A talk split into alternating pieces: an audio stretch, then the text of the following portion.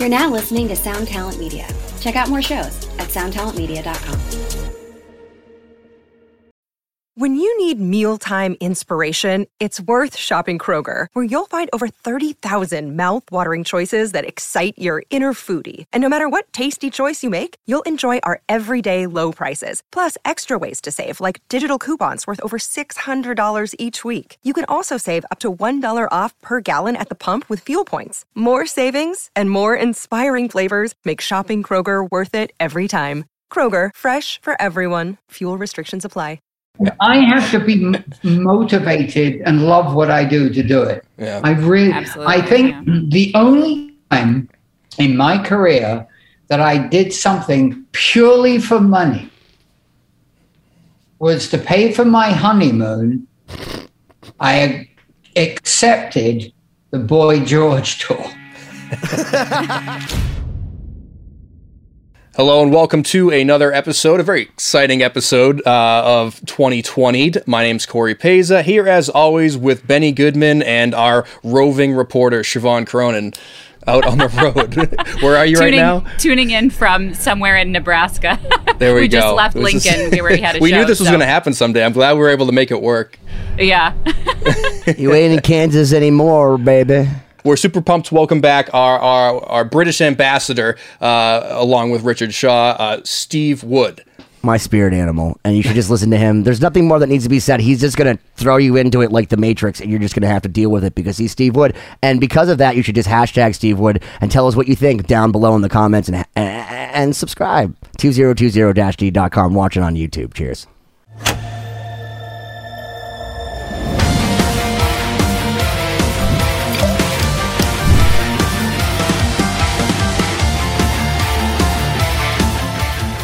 Ladies and gentlemen, welcome back to another episode of 2020. I'm here as always. I'm Siobhan Cronin with my friends and cohorts, Corey Peza and Benny Goodman. How are you guys doing? Great as always. I'm here with Steve Wood, so I couldn't be in a better place right now. I there's And nowhere else I'd rather be. guys. It works both ways. I couldn't Ben- be in a better place. Ben jumped the gun a little bit, but I'm here to, uh, tuning in from the tour bus of Starset as we are on tour right now. But we have a wonderful guest coming back once again for, I guess, parts three and four. This would be with Steve Wood. Yeah. Of Shelter Music Group. Thank you so much for coming back to hang out with us. Thank you for dealing with my crazy logistics this month while very I'm touring. familiar with touring himself, yes, right? Who was just talking to us about how many tours he's done in Japan uh, while we were just getting ready to start the show. So without further ado, let's jump right in. The senior manager at Shelter Music. There it The man. You got it.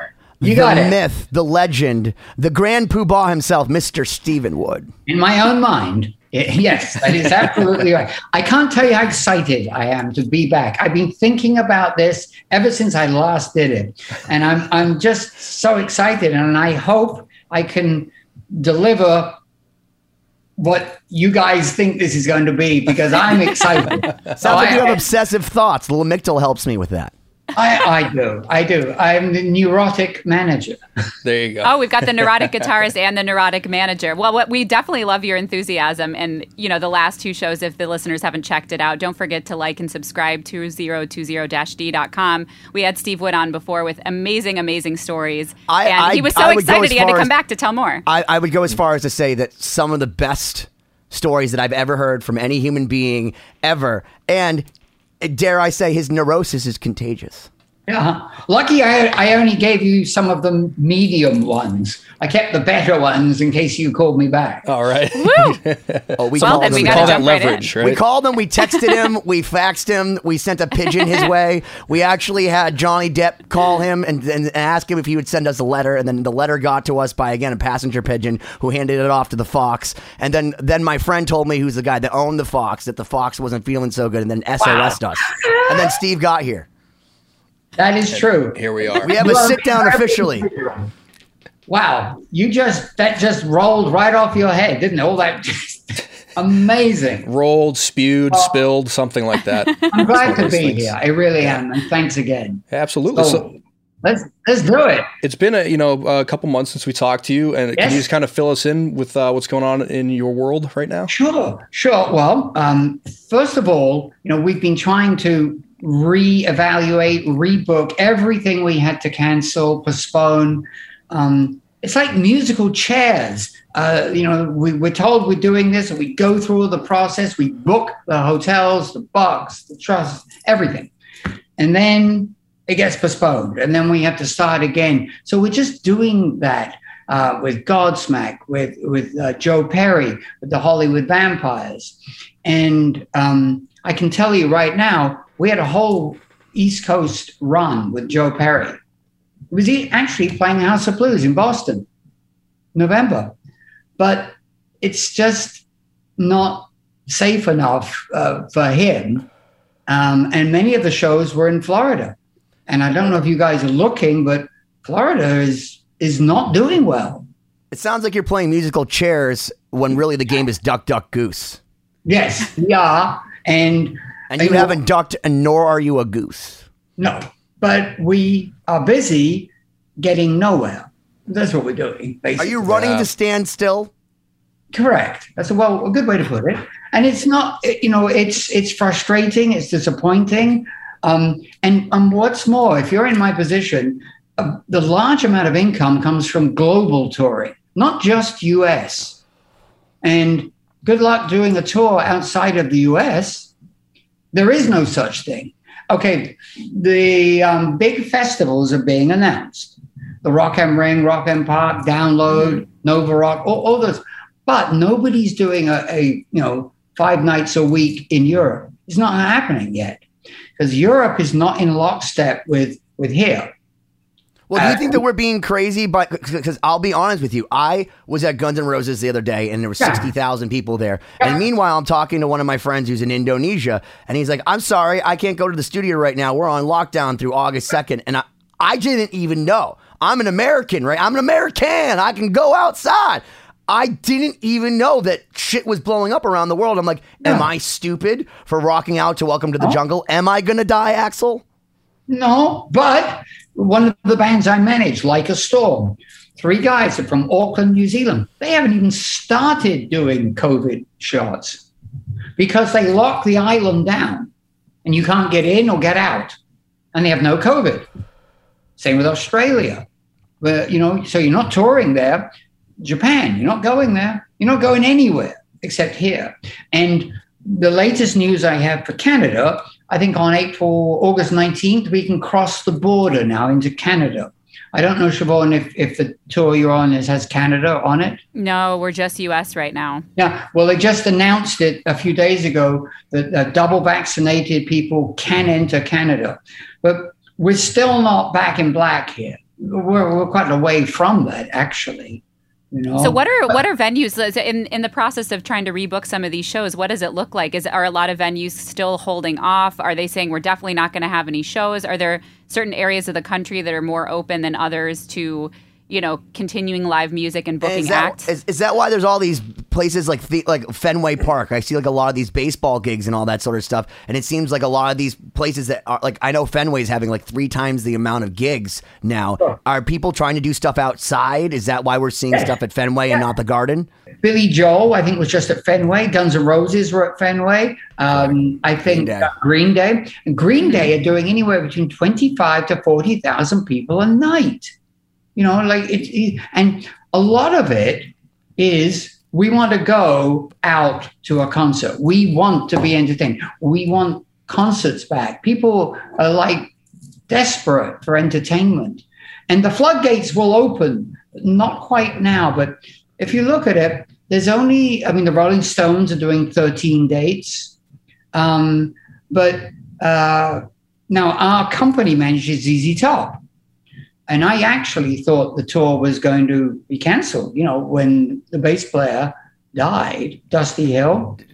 But to the heavens. I mean, look, can we can we just take a moment and and, and just take a moment of silence for Dusty and we've been lo- losing so many just amazing musicians that it's just been so sad. Like we lost Joey Jordison from Slipknot uh, oh, the day before that tragic. too, and it's just like please stop and please let us see these people before they die. Yeah, I, I like when Tom Petty died, I oh almost shed tears because uh, although I've seen him, it dawned on me I'll never get a chance to do it again. And and for me, I was all like I hero worship that guy actually because he was the real deal. He was. I don't know if I ever told you actually on the last show, but I was at his very first show in London. And so he what was, was that like? Well, in England in those days, which would have been the late 70s, he was looked upon as American punk. I mean, believe it or not, because he had a skinny tie. I don't know if you remember the mm-hmm. American Girl album. Oh, and oh, there, was, there was this big TV show called The Old Grey Whistle Test. And it was famous. It played progressive music on the BBC Two channel. And um, every band that was ever like progressive rock was on this. And he came over and did it. I was there because I was in the music business at this time. And I was at that show. And they had leather jackets and, and skinny ties. And they were called American punk. That's what it was. I mean, it wasn't, but that's what they labeled that guy. And I was there and I went to the after show party. Now, there's a word you won't be hearing anytime soon. Right. After show party. You know, after show quarantine. That's, like, that's, almost as bad as. You mean like the isopropyl alcohol wash party? Yeah. No, um, it was sex and drugs and rock and roll. Oh, I mean now. I mean yeah. now, like you don't, you can't go to an after show party. Yeah. They're just gonna spray you down with like Listerine oh. and say, "Get out of here." Mainly because they don't have them. because sure. there's a cost. And that that's a no-no, you know. It's like tour support, guys. You know, when I was coming up in this business, record companies would actually support a band. And they go, well, if this doesn't work, you go back in the studio, you make another record, and we'll pay you to, you know, keep alive so while you make a record and support your tour, because that's how you sold records. Well, now we don't sell records. And so record companies, you got three months maybe, and then if the if the shit doesn't stick, well, see ya. And um, you know, in in my day, that was the holy grail, a record contract. When I managed my first band, I didn't care how bad it was. I made the worst deal in the history of mankind. That was the name of our episode. So if people haven't seen it, go subscribe to 2020-D and listen to what actually is defined as the worst deal in history. Yeah, yeah. And why it happened because it's hysterical because Steve Wood hashtag Steve Wood got the deal and I thought that's it we got it we're there um, it didn't matter to me uh, now I think most bands that have record recording deals would wish they hadn't and they weren't stuck with their labels because their labels basically say no to nearly everything that you want because there's a cost involved and it's changed so much, you know.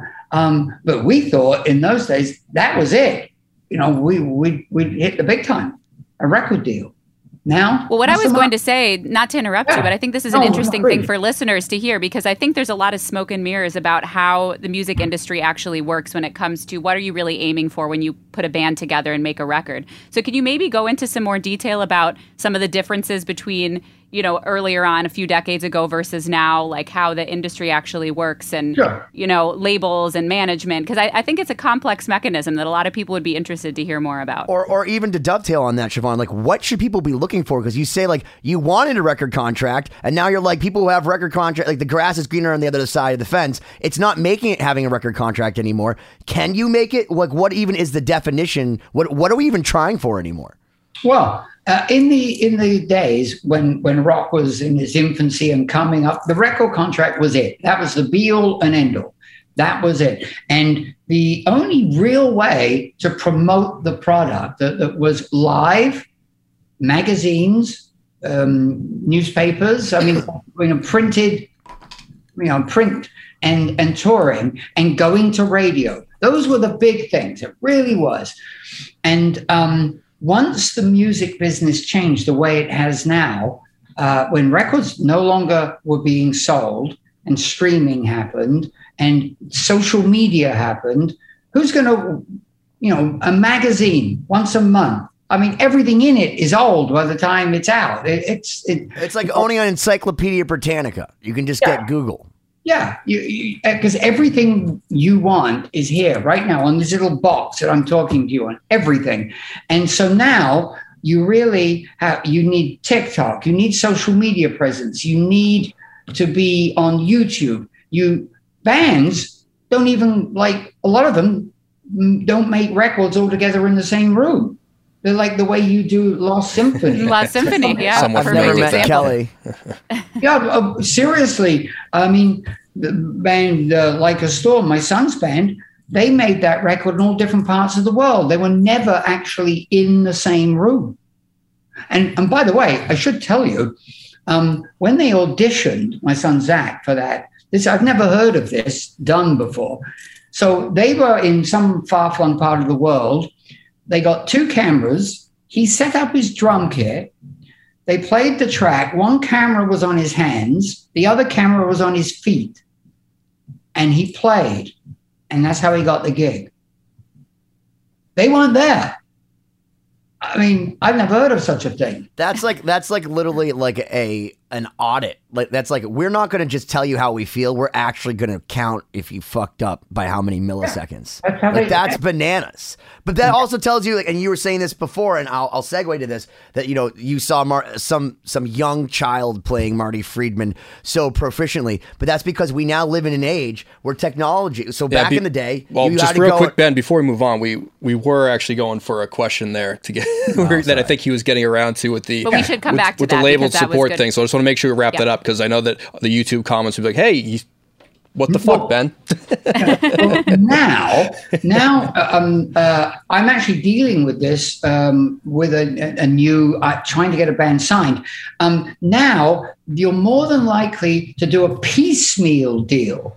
They're not going to want to lock you in for 10 tracks. And you have to ask yourself the, the sort of, the, is it wise to put 10 tracks on a record? Like, um, like when we were coming up in this business, we all listened to albums. People would come over to your house and you play music for one another, right? Now it's really like a one and done, and you put a track out and listen to that. I don't know if listening to 10 tracks is is like how valid is it? I mean, I don't know your opinions of it, but it seems to be less and less important. And one of the bands that I do manage puts a new track out every two months or so. And, and it actually is wise. Yeah. It No. I, I I was actually just having this argument with our manager for Lost Symphony this morning because he was like, "Okay, if we're gonna do something else, because you know clearly we're making tons of money being in an instrumental shred band or whatever that you want to call us," and he's like, "If we're gonna if we're gonna do something else, we should you know stagger singles like every two months." I'm like, "Why don't we just do one song at a time?" Corey came up with this amazing idea of just just Agreed. one song, Well- make every song the last song. He's like, "Ben, it doesn't work that way," and I'm like, "I'm pretty sure that that's a smarter way." And, and and if they want more every time, it's like, do you want another encore? We'll Yeah. come out for another And and it encore. would, the the reason I, br- I brought that up when we were discussing it was exactly what Steve's saying is that's how people digest music. Like, why not focus on giving people our all on you know one thing that we can make special and unique, and then we'll ride that for a bit, and Absolutely we'll do the And next thing. Corey, try getting 45 minutes of somebody's attention. Right. This really think about that. They're not going to donate that much of their time. And if they do, then it will turn into, after a while, into Muzak in the room. They're not listening. Ben, I you can already know- tell doesn't have the t- attention Well, span to listen to the end one- of your answer. well, the thing is that I wanted to say to that is that we did a really crazy experiment with somebody else's money, which makes it way easier with Lost Symphony, where we put out three records and and Corey here made about 150, maybe even more videos that are amazing. We put out so much Yeah. intense, very hard to digest, like full blown music that like could take eh, somebody could have milked this for 30 years. We put it out in like a year and a half. But now we were so pretentious in thinking that we could put this out. People are actually going back now because of that one song, Take Another Piece. They're going back finally and going, oh my God, there's all this stuff. And it's like There there was this world and we have this validation because it was all out there. But at one point, Corey's like nine, 97 videos in, like, is this all for naught? As he's like whipping himself with a belt. I agree with you guys. I, I, I really cannot. I mean, yes, albums will always be out. You know, your the, the greatest hits or whatever. They'll always put them out. Bands do, but think about it. The, the ones that get the, the focus, they're the ones that are going to get heard in um, in social media or on radio, terrestrial and like um, satellite. But um, I, think the days of like an album is is its validity is numbered, in my opinion. If I agree. to- And one- Uh, you're right.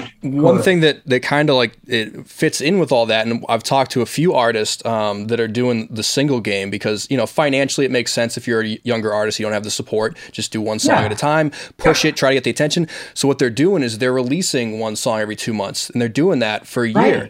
And then they're taking those songs and making it an album, and now you have an automatic Correct. great's hits because every song you put That's out's a single. Exactly Well, it's also given them the chance, yeah, to, to Yeah. build an audience over time Yeah. and get people interested. And yeah, I mean, it's it's interesting how people consume music differently. Yes. And you make a video uh, because it's very important. You do the like your video is wonderful. It really is. Um, who directs those, by the way?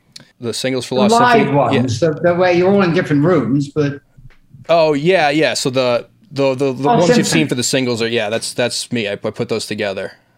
they're really well done. Oh, thank you.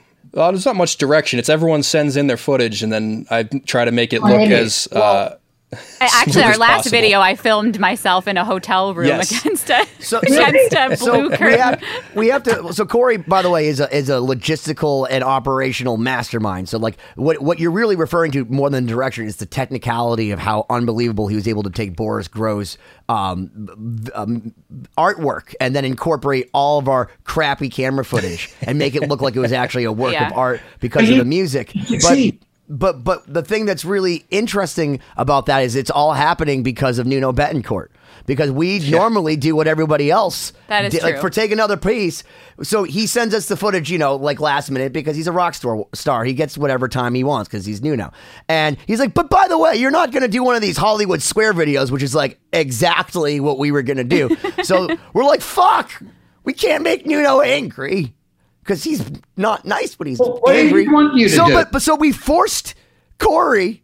To, you have to think of something else. yeah. And it was literally do see- anything else other than those like quarantine jam. So basically, videos. this so I this guess was out of technically Nuno was the producer of Yeah. this, Yeah, this he, concept. he bas- basically what we've learned is that when you make Corey totally frantic, that he he comes up with very crea- his most creative work. yeah, this was by the way less than seven days before it was being released that I had to rework. It- It's brilliant. I, I I've watched it so many times, guys. I, I really have. Um, I just think the way you you know you um, dissolve from one to the other. Um, it, it's Yeah, I'm glad it worked be out proud way. of it. You should be because it's. Um, how's it doing, by the way? I mean, is it? Are you happy with with its like, uh, appeal and? Yeah, yeah, the response has been amazing. Uh, I think Take Another Piece was the one that really kind of opened the door. Yeah. And then our subsequent uh, My Last Goodbye was able to kind of continue riding that wave and is getting a lot of attention. And we just dropped very recently uh, the third one for Acceptance, which is, I think, just starting to pick up now. We just had it on Guitar I just World. watched it on Yeah. weekend. Yeah, yeah. So we'll, we'll be curious to see how that one does. But Yeah. Siobhan solo piece. yeah. I- I'm interested to know what the end game is for you guys because the talent. too. That's a great question. What is our end game, Steve? Come on, you're a manager. Tell us. Oh, write um, write this down, Corey. Whatever he Well, says. the, the end game must be uh, to find acceptance, to to get the word out, and not be the best. Accepting that, bro- that we're gonna be broke, and then I have to go back to my fiance and tell her she's I like not the getting the, pun bathroom there. she wants. no, seriously, there's you've got something. You really do. It's something very special, and it, it's a, it's a crime if this is not exploited in a, in a good way. I mean, what is your plan with it? You need to do something. I'm telling you. Well, I'll tell you, uh, Jason Leckberg, who Paul, your partner, was kind enough to send our way, came up with this ingenious, like, absolutely crazy, fanatical p- plan of rolling out three records and saying this is the most effective way.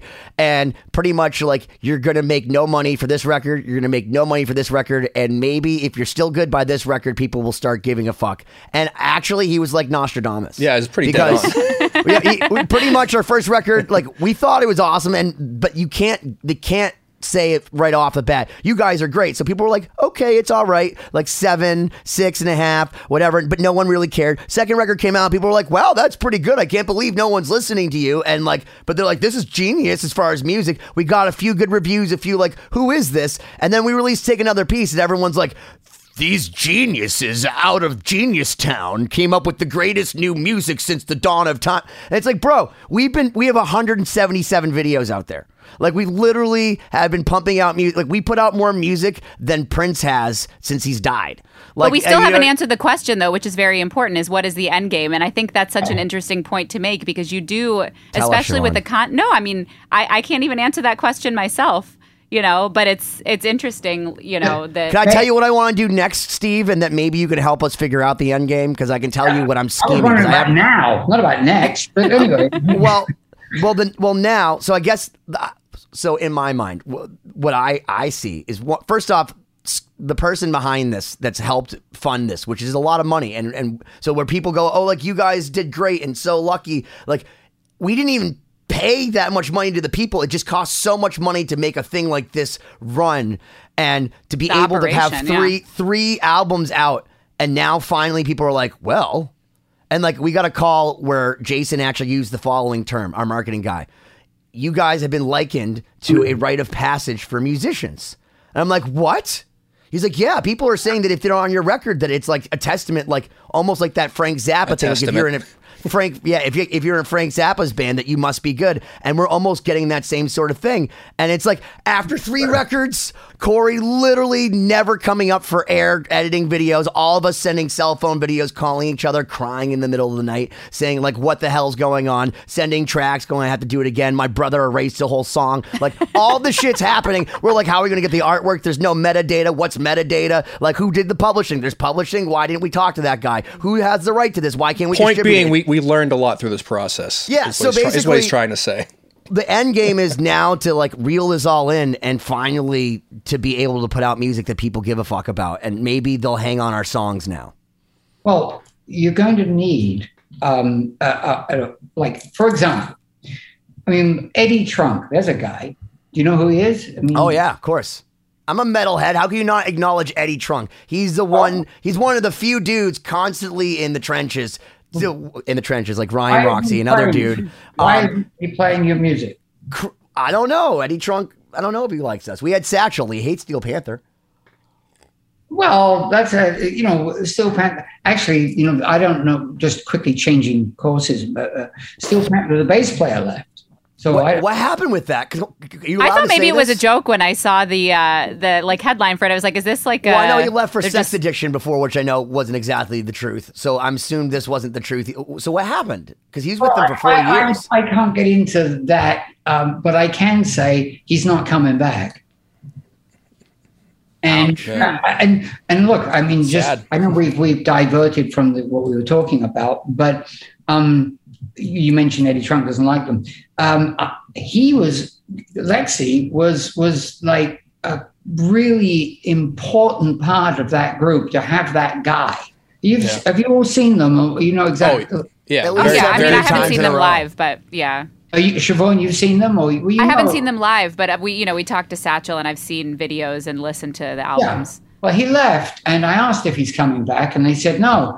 Um, they had a guy who was their tour manager who dresses up like Nikki Sixx with the big tank glasses on, but that doesn't really work. Um, he was perfect, Lexxi. yeah. It was that guy who was so dumb he didn't even realize it. I mean, he did. Yeah. He was just, just like. Anyway, he's gone, and I'm I'm going to be interested to see how they succeed. I have my doubts. Actually, it's a shame. We managed them for ten years. Actually, Well, it's interesting. I mean, that's interesting because Satchel did bring up. I remember in that episode. For anyone that hasn't listened, go back and check it out. But um, that was one of the things he called on as the strengths of Steel Panther was the Yeah. fact that they, through thick and thin, stayed together and they never changed years. lineup. Yeah. Yeah. and and now he's not. So um, they're going to miss that that because he had a Lexxi would stand there and didn't say much, but he'd be having the mirror with Lexxi and Diamante on the back with his hair dryer, and he would say the most in well like. I can't think of the right word. Uh, they were the so inappropriate words. They were Yeah. totally, and they'd all stop and look. What? Yeah. And um, the chemistry was phenomenal. it was brilliant. Yeah. They played off each, and they weren't rehearsed. Hmm Yeah, So you im- can't improv. just change that. I mean, it just happened.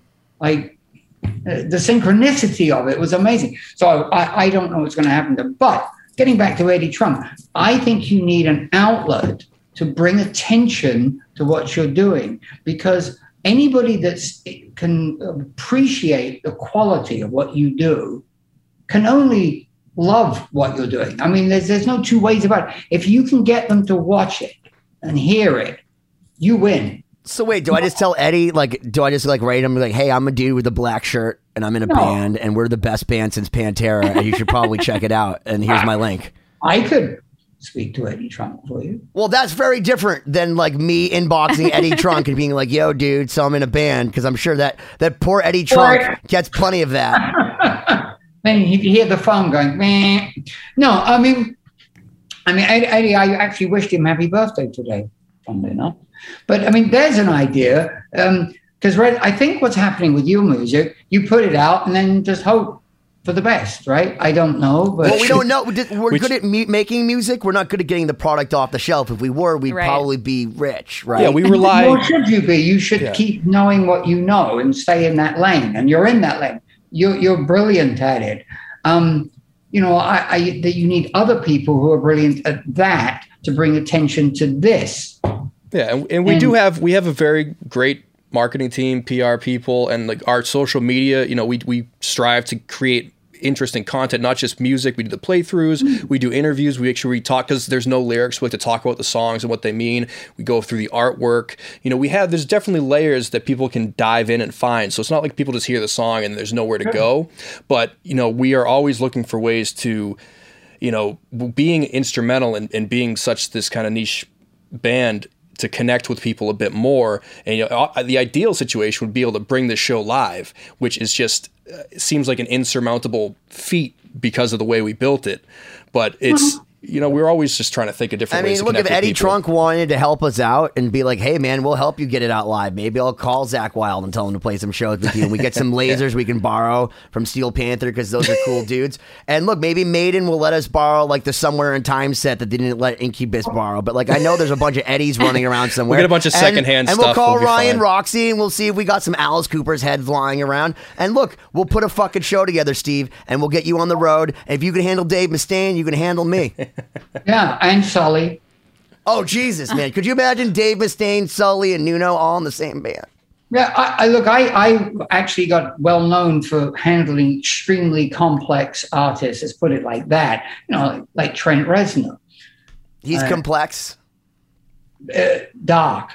well, he did have the door from from uh, the from the house that Charlie Manson's people killed. He recorded his album. But he did. But he did give it back, though. I heard. I heard he felt bad about it after for like making a bunch of what Manson was, records. What was it like, you know, managing him and working with him? I, I can tell you. Um, you walk in the room, and he doesn't say anything, and you think, "Oh, um, I'll come back." you feel so awkward. Yeah. You know, you know. Um, and so when we were traveling I remember on many occasions we'd be in a, a, the like a van after a gig going to like we headlined Coachella and I, he'd be sitting right behind me and he'd be texting me questions. I'm going. it does work for Apple, so that makes sense. But but it was let's put it he wasn't really a people guy, you know. I mean, the uh, guy that wrote "Head Like a Hole, Black is a Soul." I'd rather die than give you control, Steve Wood. Yeah, that's right.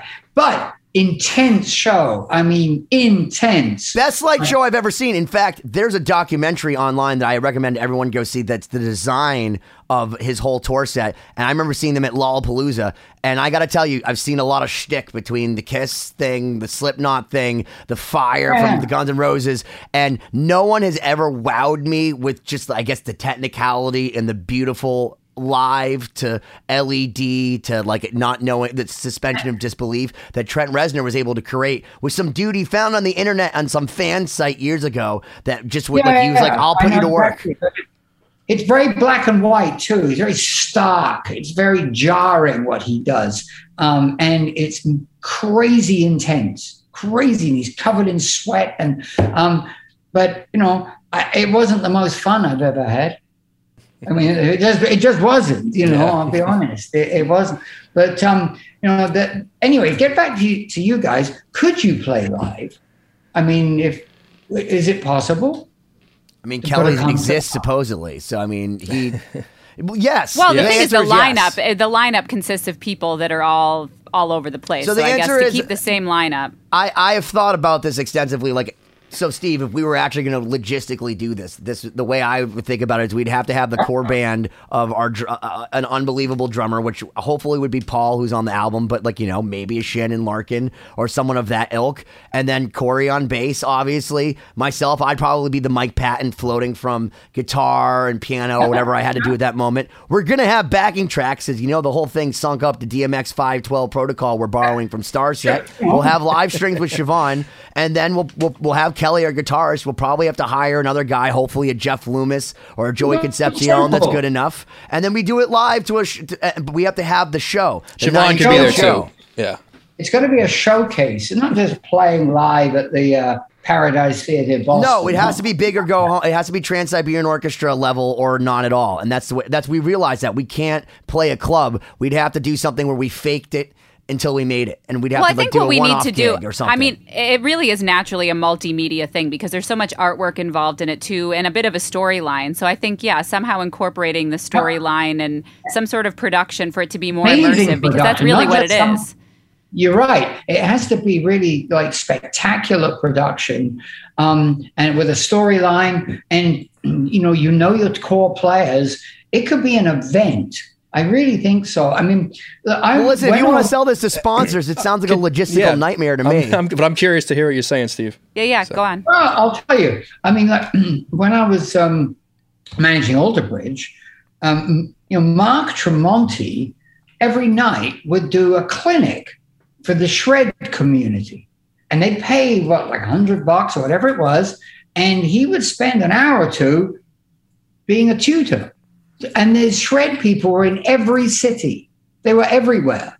Um, and it wasn't. Uh, I, there's a whole thing about the shredding community. You know, I mean, I'm sure you know. You you're playing with these guys, and so there is an audience for this. I mean, these people would fork over their hard hard-earned cash, and I would love to see you go forward because it's kind of static. You know, you, you you're out on YouTube and you're hoping for the best, but you've got something special. You really do. Well, we I, I guess it's always been one of those things where we hope that we're the pretty girl that somebody just notices us from far away and just happens to say, "Oh yeah, I should give you to Eddie Trunk," because you're right that there is no linear path for our success. We don't see it, and if we knew what it was, we'd be doing it. So we have put ourselves out there in the hopes that that people will find legitimacy in what we do and that they think it's good enough. And I'll tell you, it's been very, very nice because the response, at least to this record, has been so good that it feels like my mom's writing these PR reviews. So Oh. it, it it's it is validating. So like at least we're getting like the respect now, but like that doesn't mean I can pay my electric bill.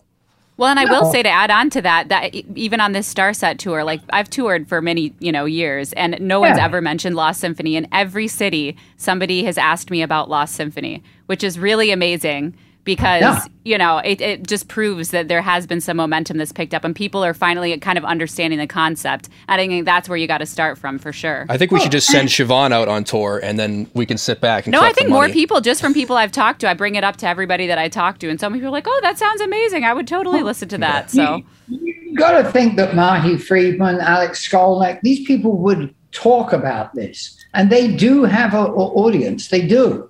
There are outlets that will- Marty doesn't want to talk about this though because Marty, I feel like as much as I love him, but Marty controls everything. So Yeah. like he has, he doesn't have control over this. So he's like he he appreciates us. He he totally supports us. He's the greatest guy. Yeah. He literally is the most classy person I've ever met. But does he want to talk about us? No, because he doesn't control Benny, Corey, or Siobhan. Well, he So, like, curates his message and his image and his so branding. intensely. Yeah. He's But, highly this Is, curated, this is yes, not. that's Yeah, this is not on brand with Marty.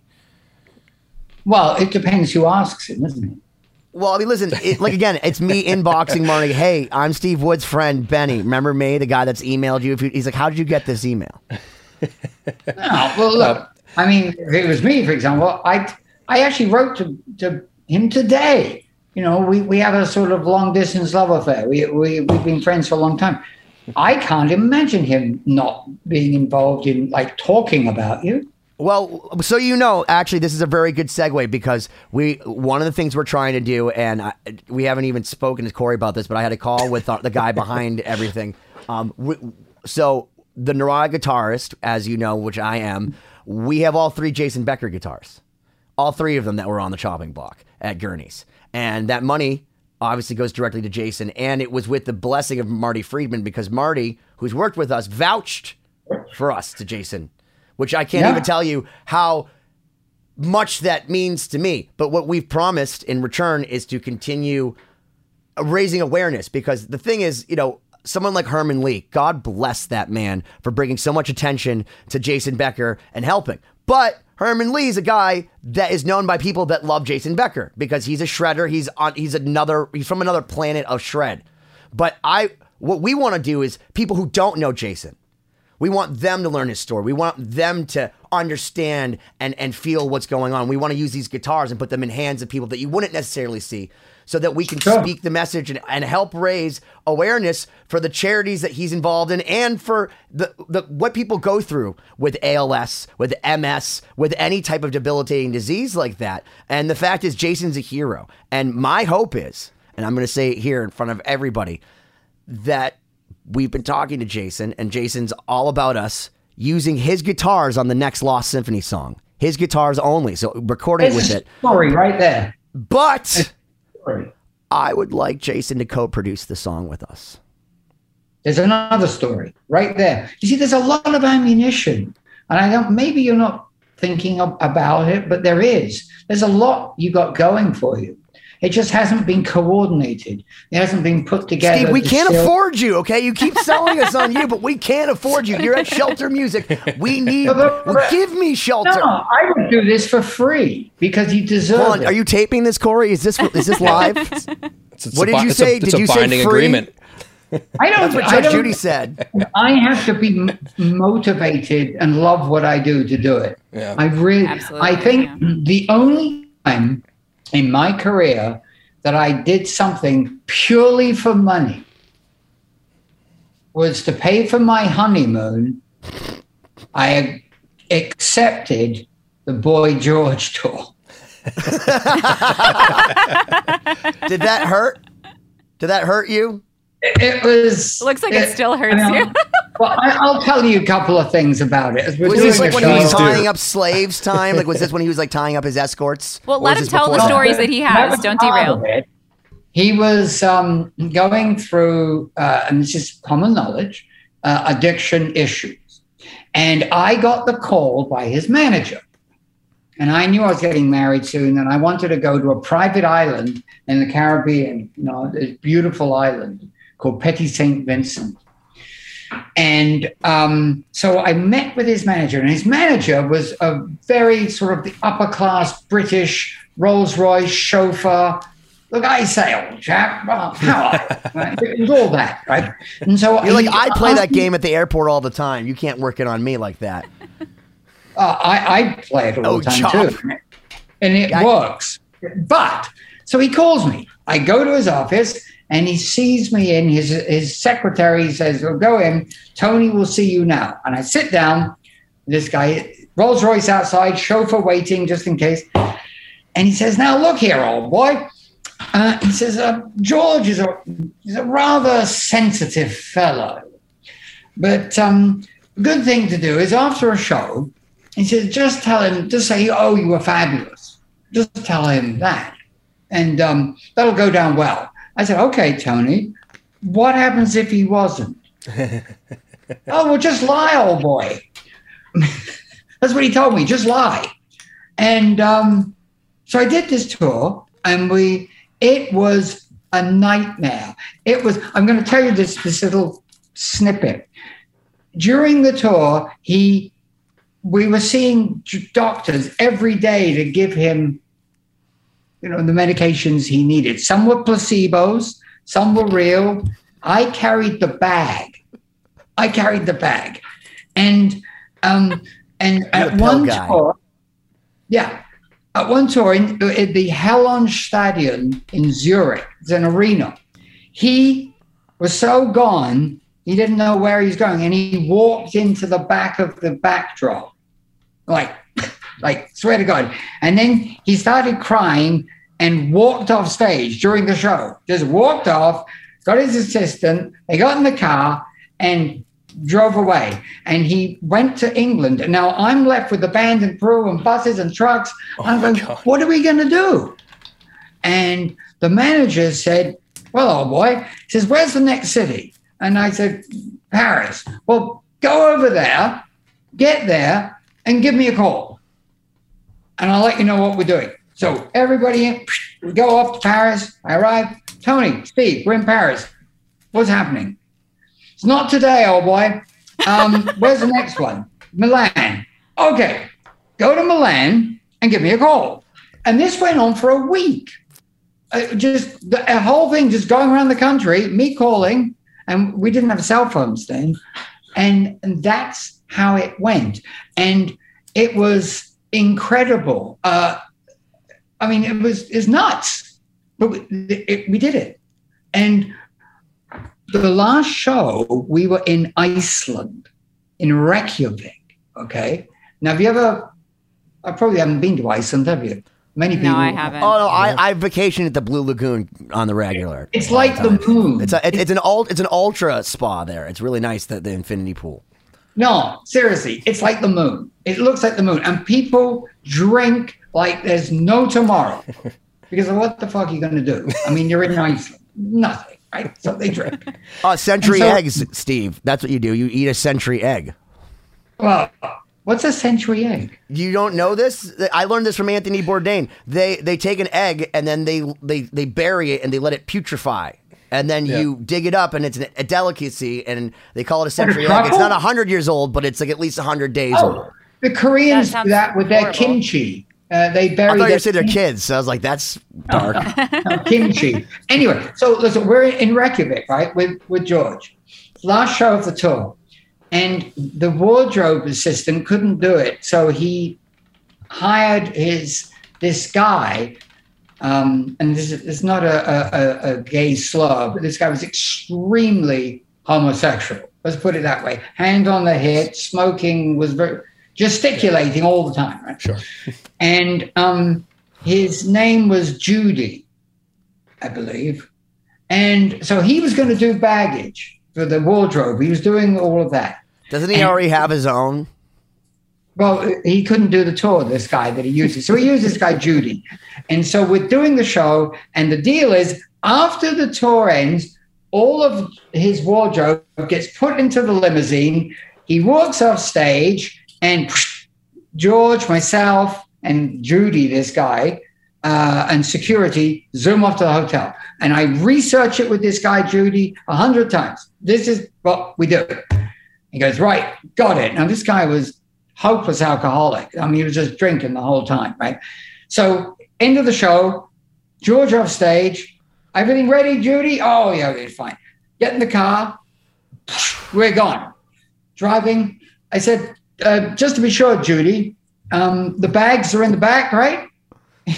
Darling, I don't do bags. He wasn't going to carry them. I had to go all the way back and get the suitcases. It was just the way he said it while smoking. Darling, I don't do bags. True story. Eh, crazy. You know, when I think back on some of the things that I've seen doing what I do, some of the stories, I mean, that, oh my God, it's nuts. But So let me ask. So let me ask you this: You've worked with some nefarious creatures in this world.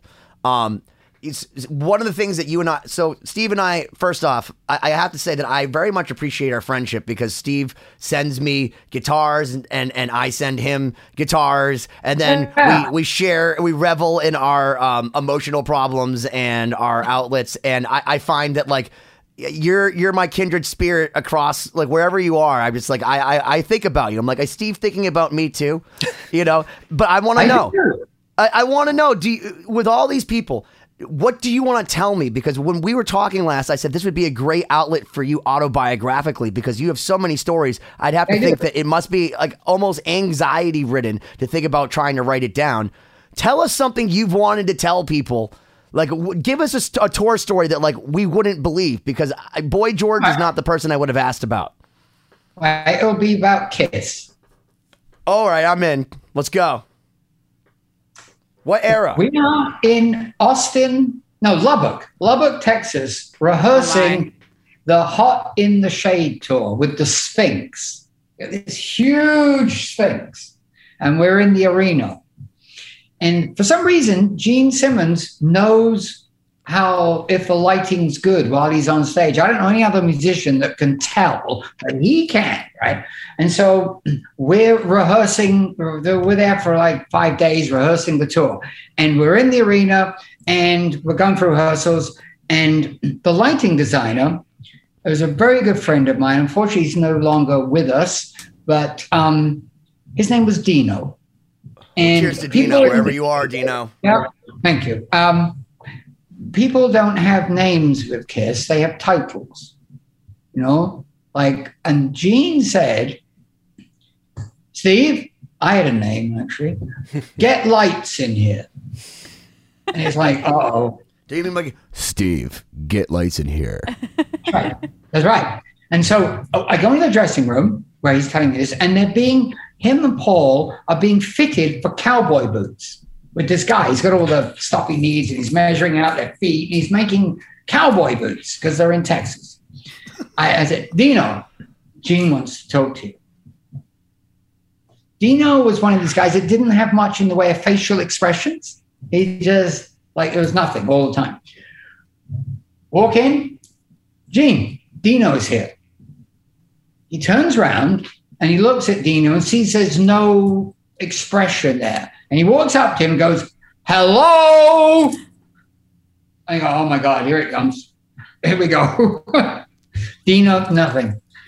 He goes, um, Watch and learn. Picks up his guitar, picks it up, walks over to the, the door and does this, like with the feet up, and he goes, boom, like that. And as he does it, turns the light off in full darkness.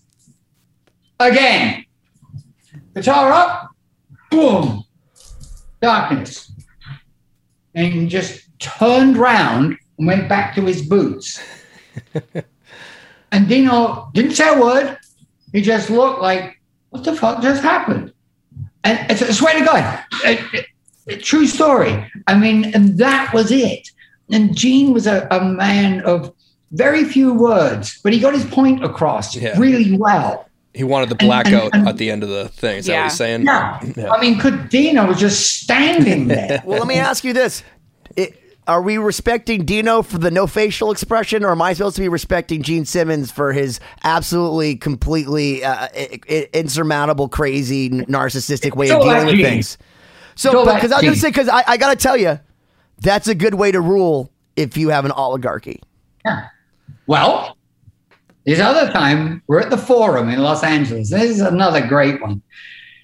Steve, get security in here. Okay? Sold out Forum show. I'd hired this guy who went on to be the tour manager for Tina Turner eventually, right? Australian guy. Patrick comes in the room, says, and he's he's just started with the band, so he's kind of nervous and he wants to do a good job. Uh, Dean Patrick's here. Ah, Patrick, how do the passes work here tonight? Don't forget, Kiss, the Forum, sold out. Patrick begins to give him the history of the backstage passes, the photo passes, the working passes, and and and Gene is looking like him, like he's a complete blithering idiot. You can see it starting with Gene, and then and, and he can't take it anymore. Go, Stop! and then Patrick's like, "Oh, wh- what have I done?" And I'm thinking, "Here it comes." Patrick, he says. He was telling him the, the, the backstage does this, the one with the triangle does that, the, the, the, the rectangle one means you can do it. Well, Patrick, allow me to educate you. There are two types of people that come to a KISS concert. there's the scum and the cool people. And I'm not interested where the scum are going tonight.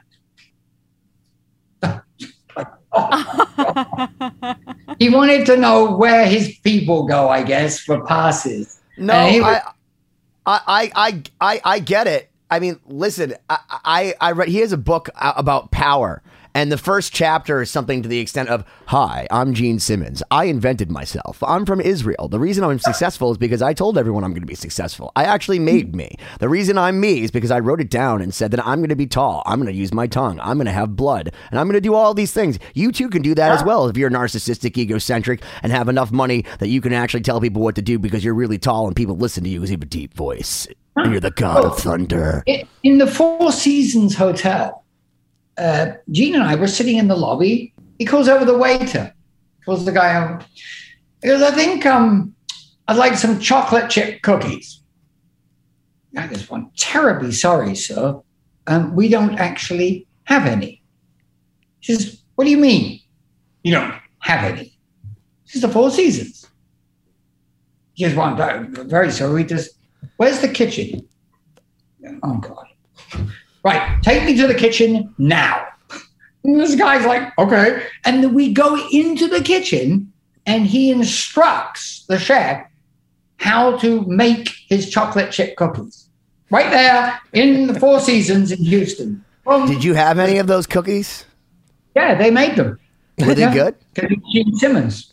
Hold on, but so was it worth? Was it worth it? Uh, For the experience, it was priceless. I did. Well, that's, that's what I want to know. Like, were the cookies worth it though? Like, were they?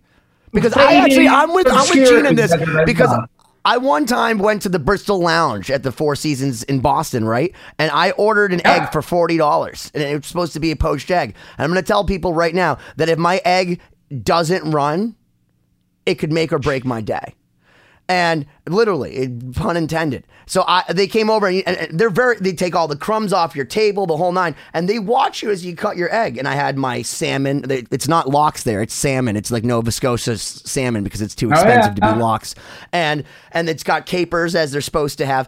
And I go to Nice. cut it, and and it, instead of it bleeding the beautiful yolk, it, it's just this congealed sadness. And I look up at the waiter sad and they take it uh, they take it away from me but i thought to myself just like gene simmons how could the four seasons possibly fuck this up well, yeah, he wouldn't have stood for it. And They, he would they're have told the cookies chef, man everyone wants cookies gene Well, it is sounds right. like for Gene Simmons, no is not an acceptable answer. it's just a segue to yes Yeah. By, by the ask way, the 25000 women Be, be- oh, that, that's true. Because he's a man of few words, he carries these little yellow post-it notes, and he can basically say what he wants on one of those. That's what he does. He just gives that. So would you you say he's if he's any if he's any type of um word he's not a noun he's not an adverb he's an interjection an interjection? one, yeah, just one he's a wow But he's a looking- fuck he's Looking got an back, exclamation point you know what i mean like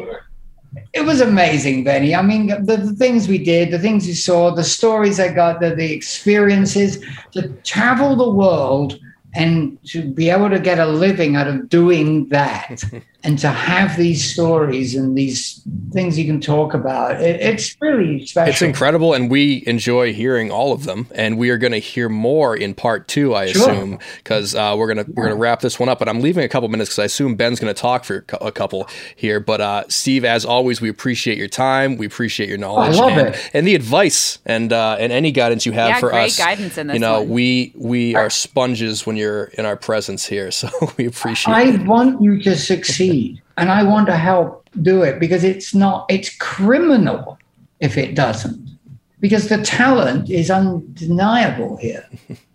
well And um, I have to tell you that it it's been such a humbling experience to be able to first off speak to you and to Paul because if you watch his episodes, like he had us like. I mean, I almost cried. Like he's like at the end of the first episode he did with like, and then Queen basically called us to to come in and play the show, and we're like, Oh my god. Yeah. And like, I mean, he's very blasé about it. Like, you, you know, he's like, "Oh yeah, bud, we were, just, you know, we just sold out Wembley Arena, and then like, you know, came back, and our song was the biggest thing, and you know, whatever." Um, with you, you've been so candid with us, and you've been so nice, and you've been so indulgent. I, I have to say thank you, and I truly look. We we made this music just like every band. You know, we have that belief in ourselves. We're like, we hope that people say what you're saying, and we hope that people want to send us to Eddie Trunk. We hope people want to see us live. We hope people want this to go on. But the reality of it is it's it's almost impossible and we feel like we've been trapped under ice. So we appreciate your help and just so everyone else knows like even though we play with Marty Friedman and we have Jeff Loomis and all this cra- you think that we're living large. We're, we're I'm still on Mass Ave and Tremont Street in Boston like at from 7 to 9 asking for change. but there's opportunities that you're not doing that you could be. And that I'm sure of. That is a You sound like story of our lives. Yeah. On that note, we're gonna. We'll, You've we'll been touch that in the 2020. next episode. yeah. Steve, you stick around Um, and talk to us later this week, please. Yeah, I'm proud to be 2020. Thank you, as always, for checking out this episode of 2020. Please visit 2020-d.com, like and subscribe to the podcast so you don't miss out on future episodes. This week's throwback clip is from episode number 89, featuring Mikey Doling and Shannon Larkin. Check it out. How about this? We had the Snot House, right? All the guys in Snot lived together in one house. Yes. Okay. And we rehearsed next to the local strip club next door. so we'd be jamming in the day, take a break and go into the strip club and pull the strippers out. Oh, yeah, they'd be wanting to hang out with us in their snot. And we'd, they'd come and watch us jam, and then we'd take them back to our apartment, or not apartment house, to the snot house, and they would buy us all groceries. And, you know, they had money, we didn't. This is Chris DeMakes, guitarist and vocalist for Less Than Jake, and host of Chris DeMakes a Podcast, a songwriting podcast where every week I'm joined by an amazing guest to break down the writing, recording, and release of one iconic song from their career. In our giant evergreen back catalog of episodes, we've had rock legends such as Dee Snider and Huey Lewis, punk rock favorites like Mark Hoppus, Fat Mike, and Brett Gurewitz, and up and coming artists of today such as Liz Stokes of the Beths and Genesis Owusu. We've had guests from all genres and styles of music, and I guarantee that if you peruse our back catalog, you'll see several episodes that'll make you say, Man, I gotta hear that.